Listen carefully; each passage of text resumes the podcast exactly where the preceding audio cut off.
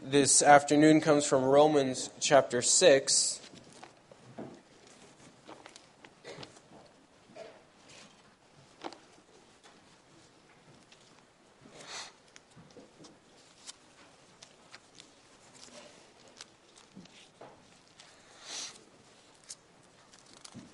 This is in connection with Lord's Day 32 which deals with the question of good works. Why do we have them? Why do we need them in the Christian life? We'll read all of Romans 6.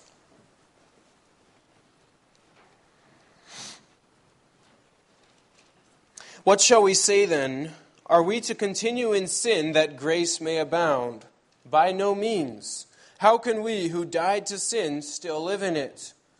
Do you not know that all of us who have been baptized into Christ Jesus were baptized into his death? We were buried, therefore, with him by baptism into death, in order that just as Christ was raised from the dead by the glory of the Father, we too might walk in newness of life. For if we have been united with him in a death like his, we shall certainly be united with him in a resurrection like his. We know that our old self was crucified with him in order that the body of sin might be brought to nothing, so that we would no longer be enslaved to sin. For one who has died has been set free from sin. Now, if we have died with Christ, we believe that we will also live with him. We know that Christ, being raised from the dead, will never die again. Death no longer has dominion over him. For the death he died, he died to sin once for all, but the life he lives, he lives to God. So you also must consider yourselves dead to sin and alive to God in Christ Jesus. Let not sin, therefore, reign in your mortal body to make you obey its passions. Do not present your members to sin as instruments for unrighteousness, but present yourselves to God as those who have been brought from death to life and your members to God as instruments for righteousness. For sin will have no dominion over you, since you are not under law, but under grace. What then are we to sin because we are not under law, but under grace? By no means. Do you not know that if you present yourselves to anyone as obedient slaves, you are slaves of the one to whom you the one whom you obey, either of sin, which leads to death, or of obedience, which leads to righteousness? But thanks be to God that you who were once slaves of sin have become obedient from the heart to the standard of teaching to which you were committed, and having been set free from sin, have become slaves of righteousness. I am speaking in human terms because of your natural limitations. For just as you once presented your members to, as slaves to impurity and to lawlessness, leading to more lawlessness, so now present your members as slaves to righteousness, leading to sanctification. For when you were slaves of sin, you were free in regard to righteousness. But what fruit were you getting at that time from the things of which you are now ashamed? For the end of those things is death. But now that you have been set free from sin and have become slaves of God, the fruit you get leads to sanctification and its end eternal life. For the wages of sin is death, but the free gift of God is eternal life in Christ Jesus our Lord. So far from Romans. As we reflect on what we've read, let's sing together from Psalm 27, stanza 4, and 48 of your books of praise.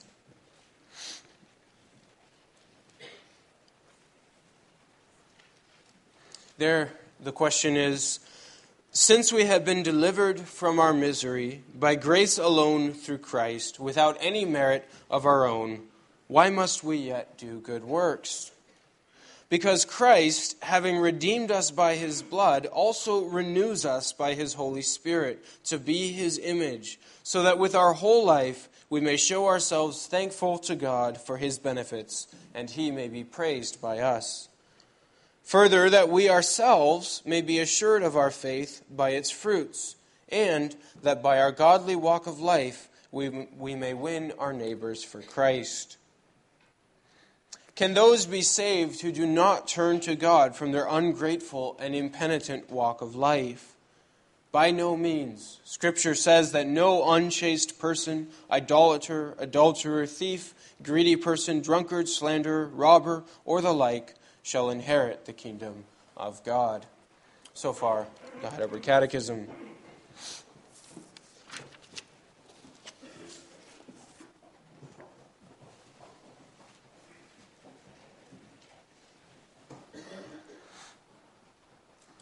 Brothers and sisters in our Lord Jesus Christ, you notice, uh, if you were looking carefully, you notice at the top of Lord's Day 32, there's the heading, Our Thankfulness. This is the third part of the Heidelberg Catechism. And as we come to that part, it's always good to stop, take a step back, and, and sort of reorient ourselves.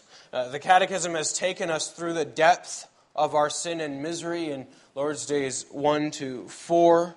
We've had to look in, in great detail at how great our sin is, how desperate our condition is before God.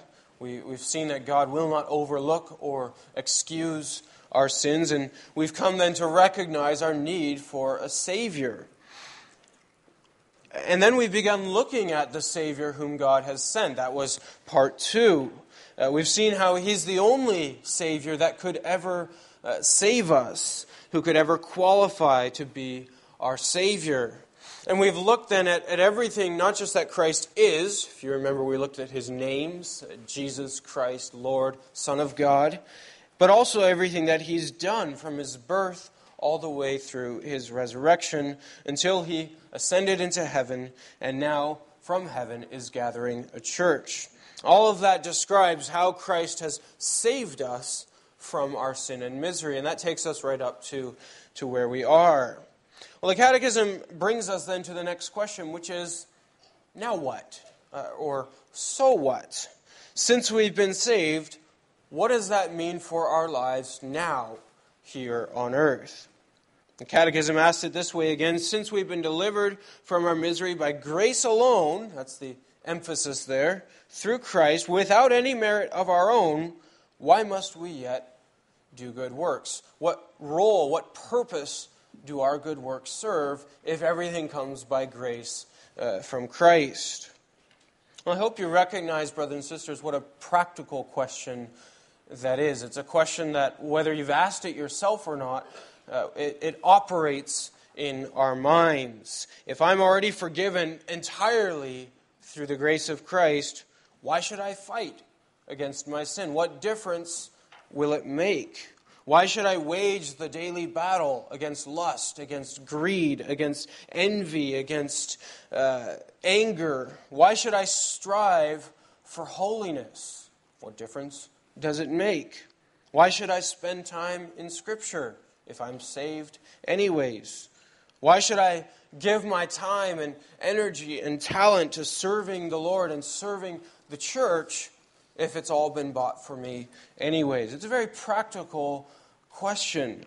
And how you answer it really does make all the difference between a, a Christian life that is genuine and is well invested and well lived and a half hearted Christian life that holds itself to a certain standard and just strives to meet uh, that standard. And I mean that it's very easy to get this question wrong, and I think we do it instinctively more often than we realize.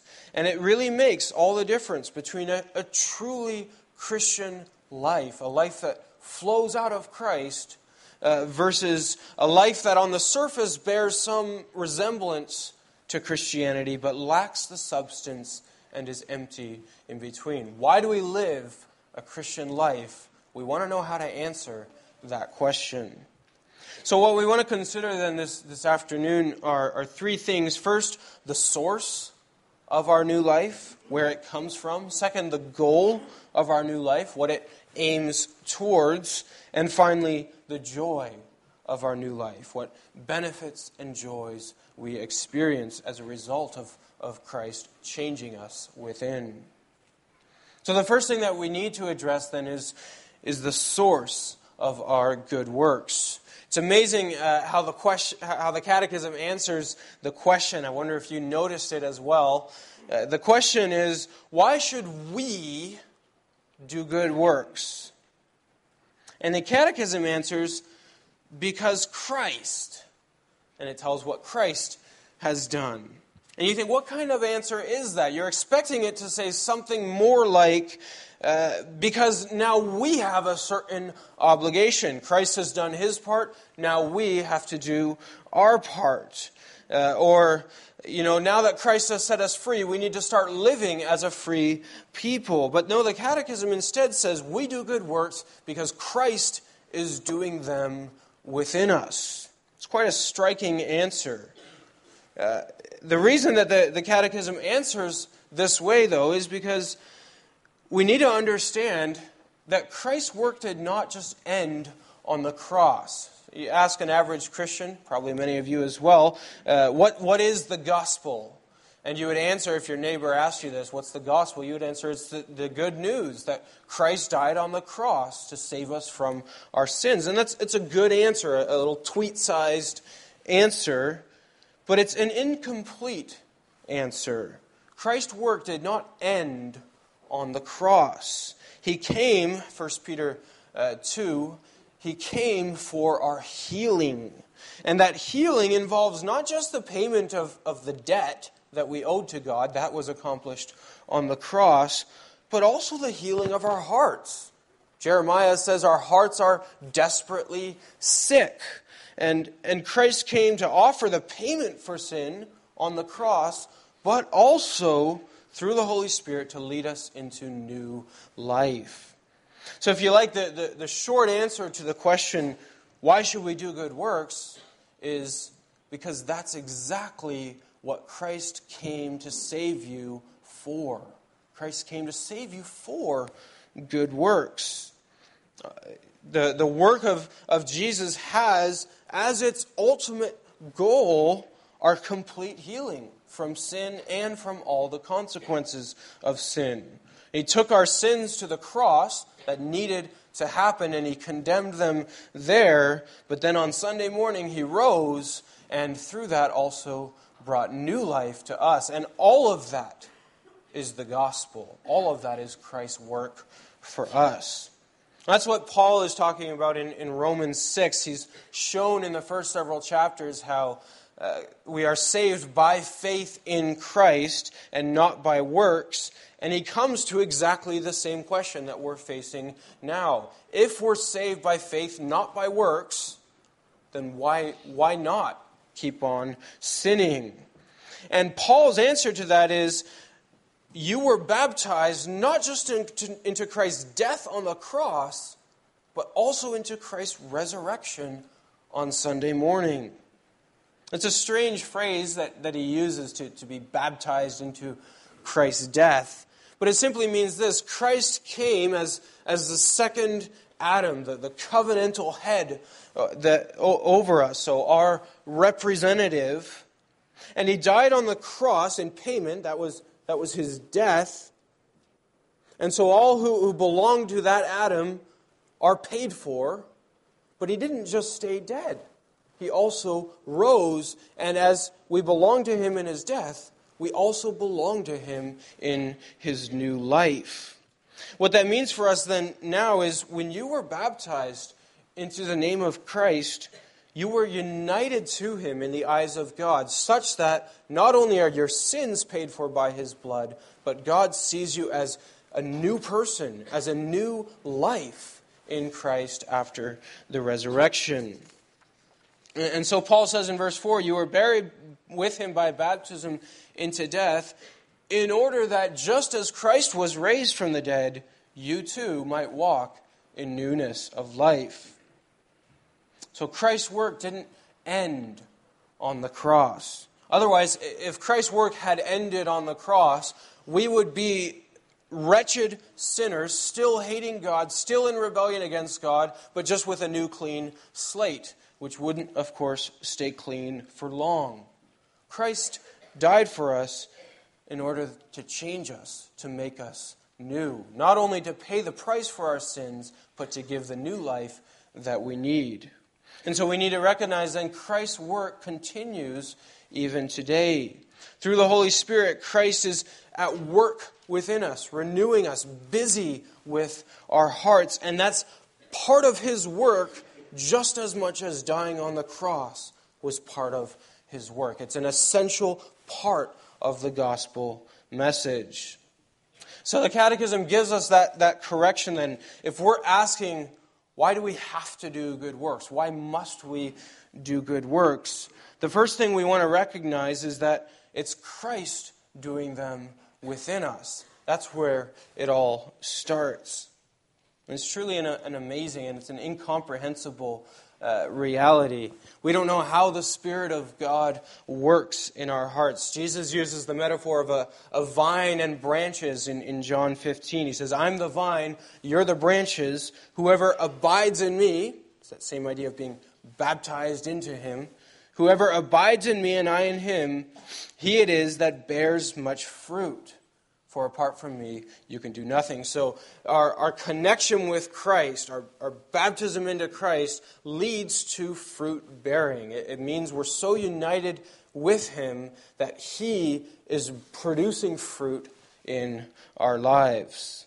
It's an amazing and, and yet mysterious truth that, that's part of the Christian life. And though we don't understand it, we do witness it. We should be able to see it in our lives, and it's a joyful, amazing experience. See, if you were to tell me that, that Christ died for me so that I'm justified, but now it's up to me to live up to that, to, to, to live as someone who's justified, it's a hopeless uh, command. I can't do it. The old me is dead in sin. It isn't capable of living a new life. It doesn't even want to, it hates God. That's the, the whole problem that got me to where I am in the first place. But Christ not only paid the price to reconcile me to God, but also now sends His Holy Spirit to make me into a person that can live in God's presence, to cause me to bear fruit. I have the pleasure and, and the privilege and the joy of experiencing Almighty God working within me. If you remember, we saw this also in our series in uh, Philippians, where Paul says to the Philippians in, in chapter 2, verse 12, uh, Therefore, my beloved, as you have always obeyed, so now, not only as in my presence, but much more in my absence, work out your own salvation with fear and trembling. There's the, that's your part. Work it out. You must do this, for, he says, it is God who's at work within you, both to will and to work for his good pleasure. That's how the Catechism is approaching this question, too. Why do we have to work out our salvation? Because it's God who's at work within us, causing us both to want to do it and to have the strength and the power to do it.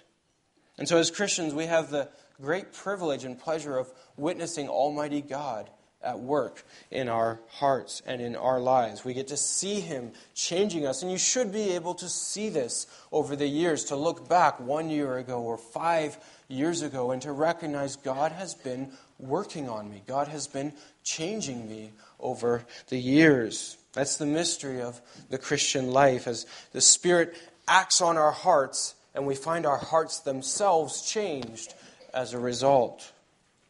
So that's the, the correction then that the Catechism applies to the question. Just in case you thought it was up to you to start doing good works, it's true, it happens within you. It's true, your, your own heart, your own spirit, your own will, as the canons of Dort say, your own will acts.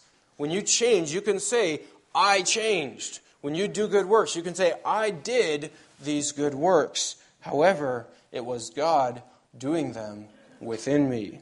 So, why do we do good works? Because of Christ. So, that's, the, that's how the Catechism answers the question. It doesn't tell us, if you remember, the question is, why must I? The Catechism simply answers why you do. Not why you must, but why you do, if indeed you are a Christian. If you're asking, why do I need to? Why do I have to? You're asking the wrong question. And that's what the Catechism wants to drive home to us. Why must you do good works? Because that's the very purpose for which Christ saved you. If you're asking the question in the first, in, the first place, then you probably don't even understand your salvation.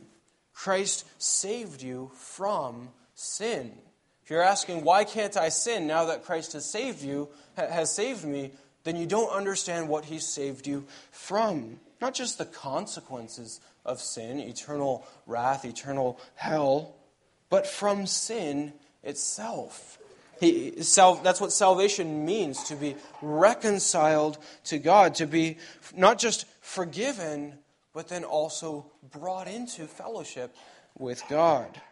Paul says it this way in uh, Ephesians 2, verse 10 We are God's workmanship, created in Christ Jesus for good works, which God prepared beforehand that we should walk in them.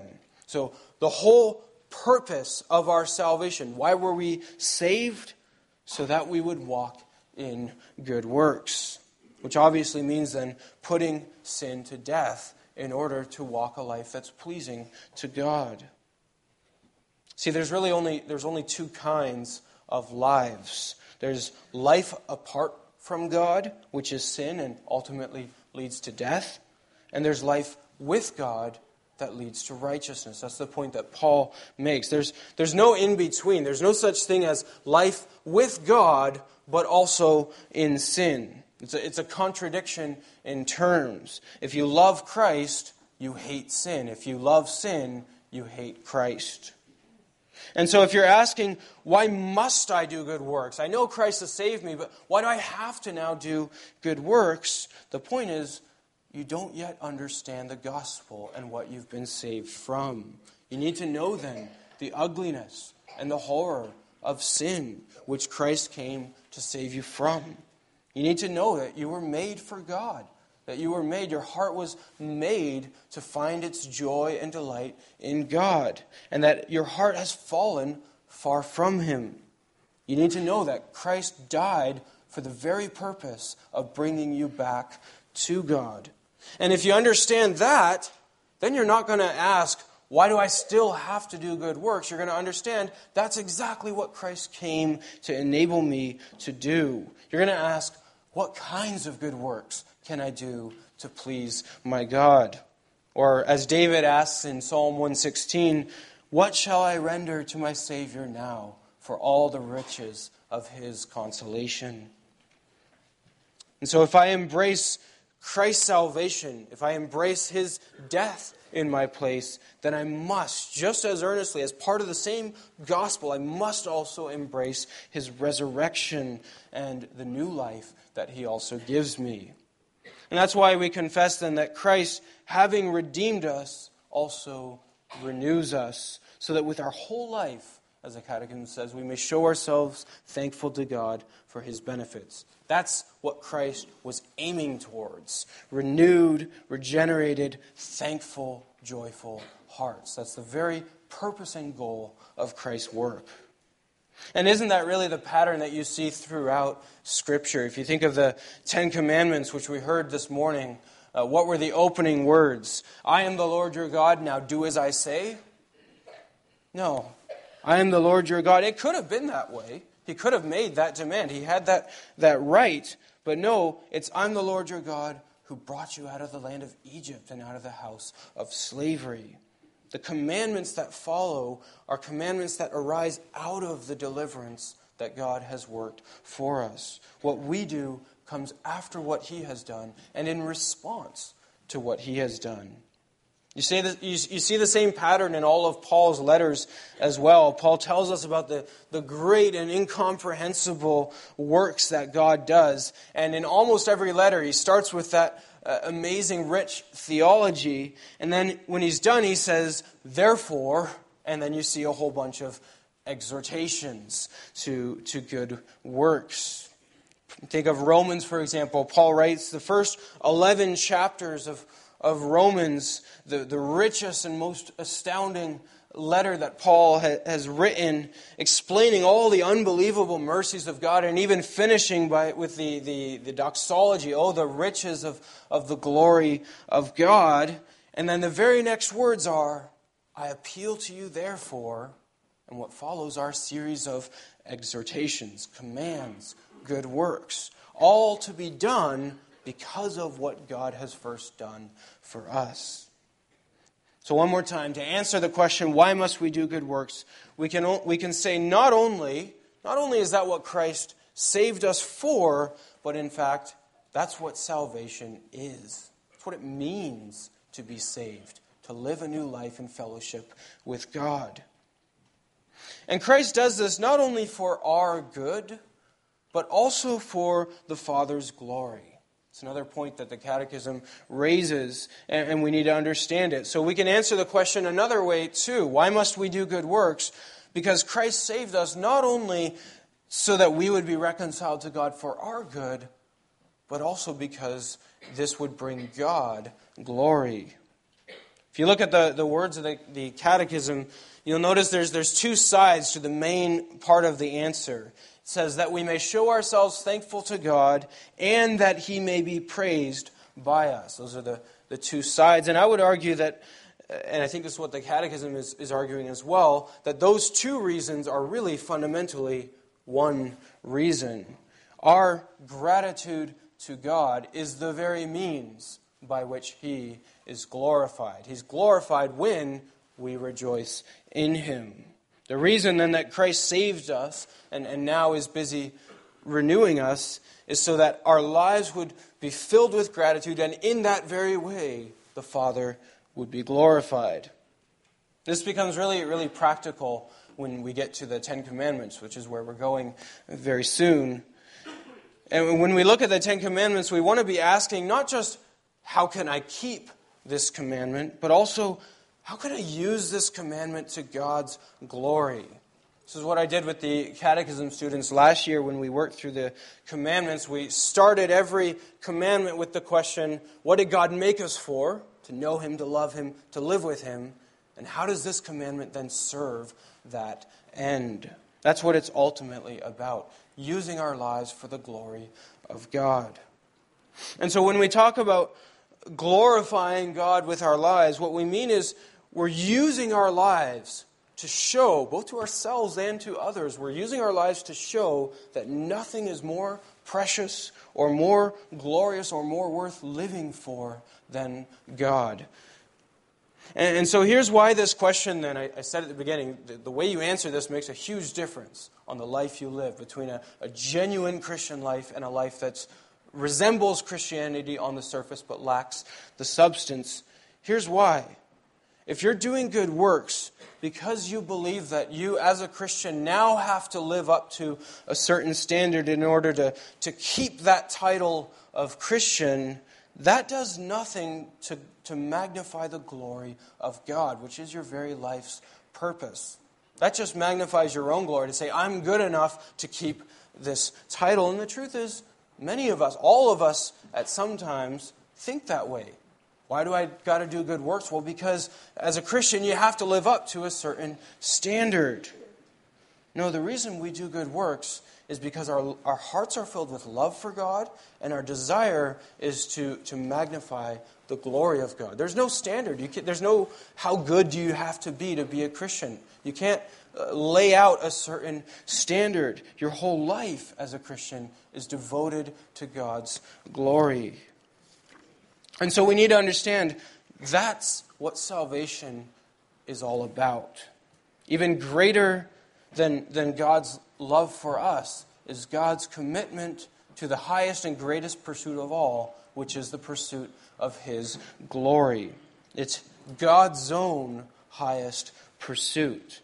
And to our ears, as we hear that, that might seem inappropriate. God, God would live for His glory. Is that, is that right? Isn't that egotistic? And we think that way because it, it would be if it was true for any one of us. To live for your own glory as, as a human being would be egotistic because your glory is finite, it's limited, it's, it's small. There's some there. We, we were made with, with glory, but it's small, it's, it's tiny. The glory of God is infinitely great and worthy of even God's own highest and greatest pursuit.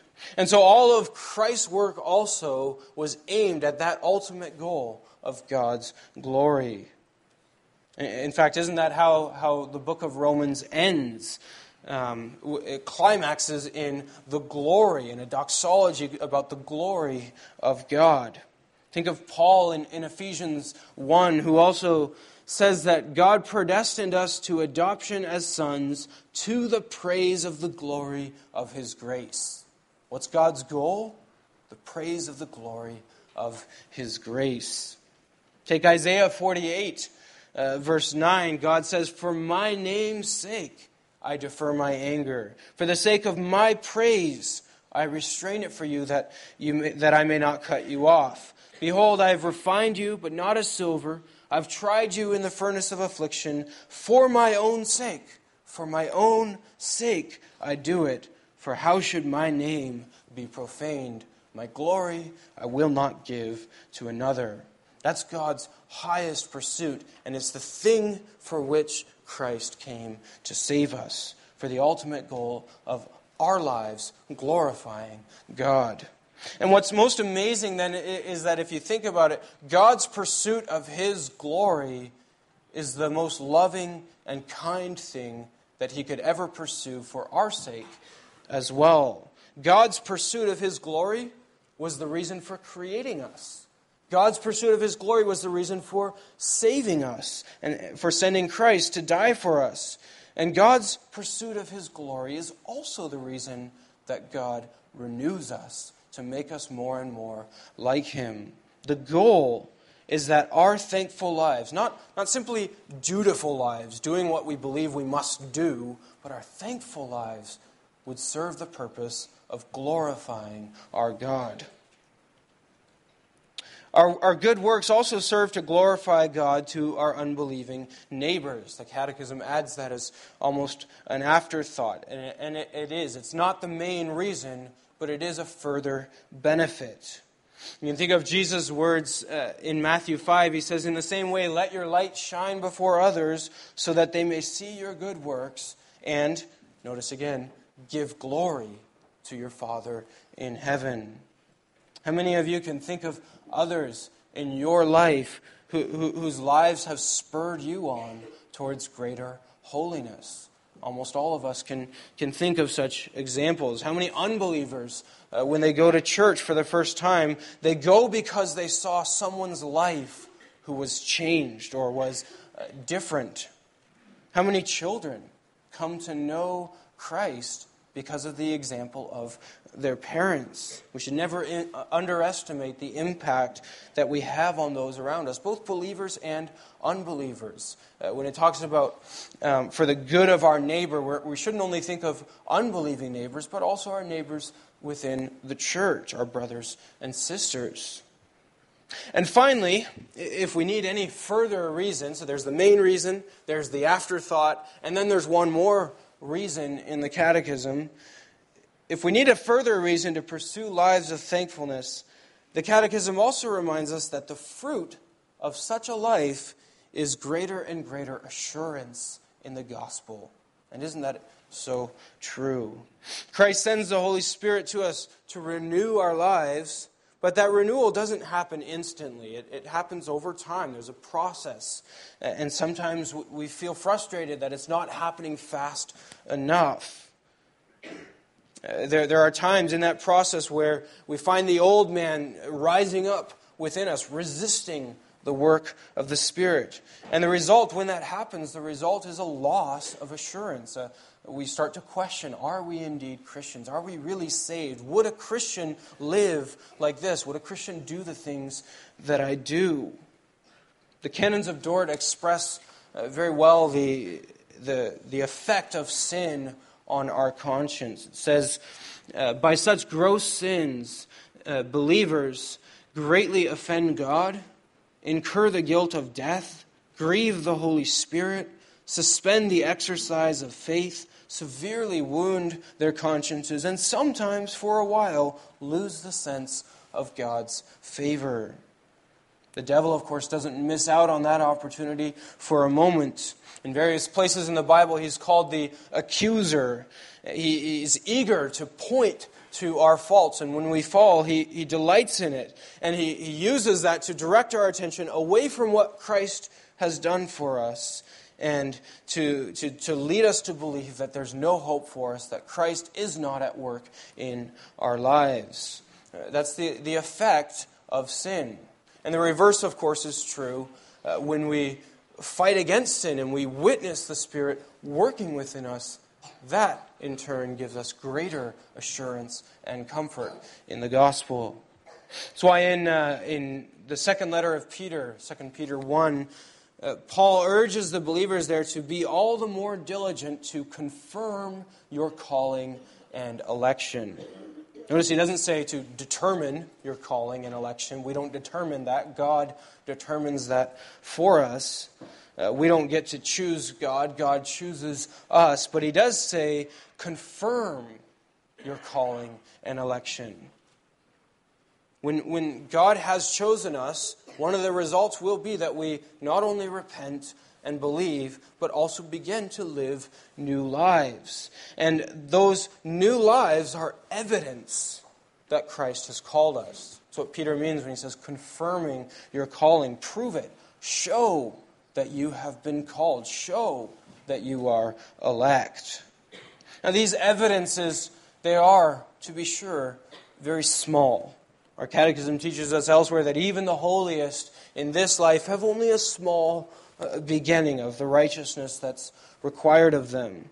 We recognize that the struggle that even great believers like Paul had to face. If, if, if you think of uh, what, what he says, where, where he says, when I, when I want to do right, evil lies close at hand. And it's a struggle that if Paul experienced that, how much more do we? So we don't say that our lives are, are 90% of the way there. It's just a small beginning, and yet there is fruit, isn't there? There is real fruit. We can look back and we can see God has been doing this in my life. And even those small fruits are evidence that the Spirit is indeed working in our lives and in our hearts. And, and so, without uh, taking anything away then from what we've said earlier, that the main reason why we do good works is because that's what salvation's all about. That's what Christ came to save us for. Yet at the same time, we can also be driven and motivated and uh, incentivized to good works because it's just so wonderful and reassuring to see them in our lives. It's not a wrong reason to desire to do good works so that we get to see them in our lives and be assured and strengthened in our, our comfort in the gospel. When, when we see in ourselves the response of faith and, and how it works out in our lives, it can be to us the most wonderful assurance, especially in times where we doubt our salvation, we can look back and we can say, I know that I'm saved because I've seen God working in my life. And I know that what the Holy Spirit begins, He will always finish. Think of uh, Philippians 1 He who began a good work in you will bring it to completion.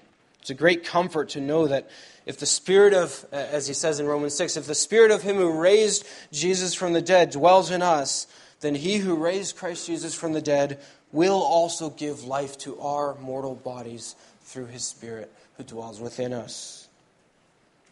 Now, one final brief point. The fact that our lives ought to flow out of gratitude and not out of a desire to, to sort of meet a certain standard, that does not mean that Scripture never gives warnings concerning sin.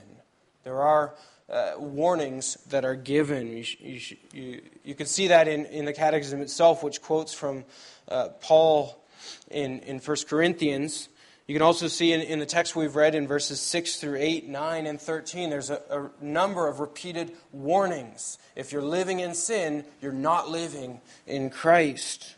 Uh, now, th- there's comfort in those verses for those who recognize the fruit that the Spirit's producing in us. But there's also an incentive to godliness uh, for those who may feel that they are backsliding. There's a severe warning there. And this is especially true for those who, who feel no testimony at all concerning the work of Christ in, in their life. Those who are perfectly content to live in their sin, who, who see no problem, who have no reason to fight against their sin. And their their scripture is not at all ambiguous. Think of also the Lord uh, Jesus, who, who, taught that uh, in Matthew 12, who speaks of the, the, the fact that the, the good tree bears good fruit. Or as Paul says in, in Romans 8, all who are led by the Spirit of God are sons of God.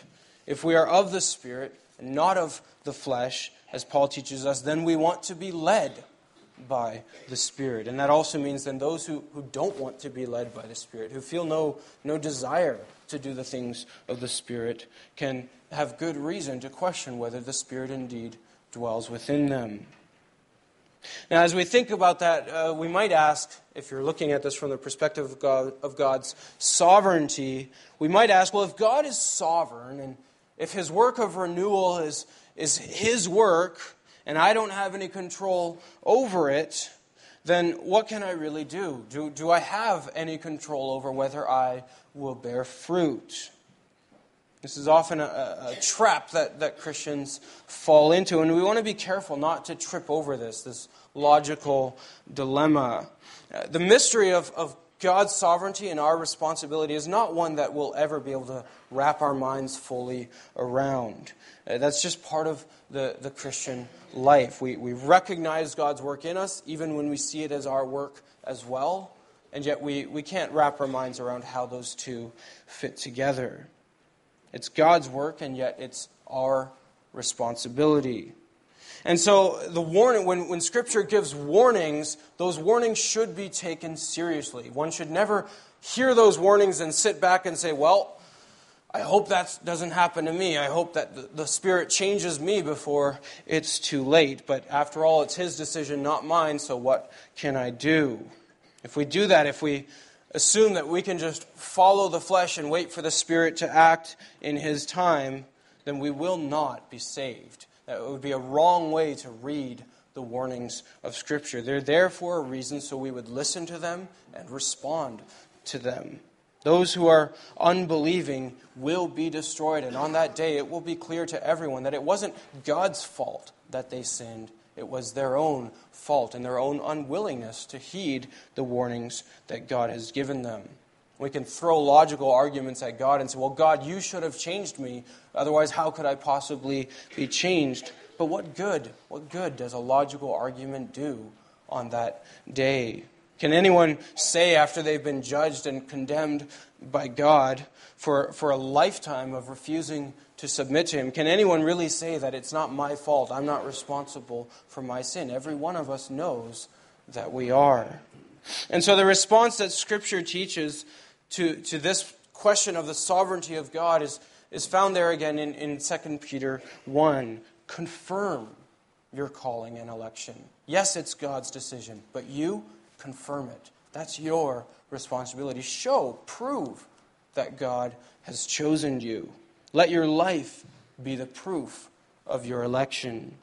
If we continually seek the renewal of the Spirit and pray for the renewal of the Spirit, and in our lives do the works of the Spirit out of gratitude for what Christ has done for us, then we will recognize the Spirit's work within us. As we look back over time, we will see the Spirit having changed us.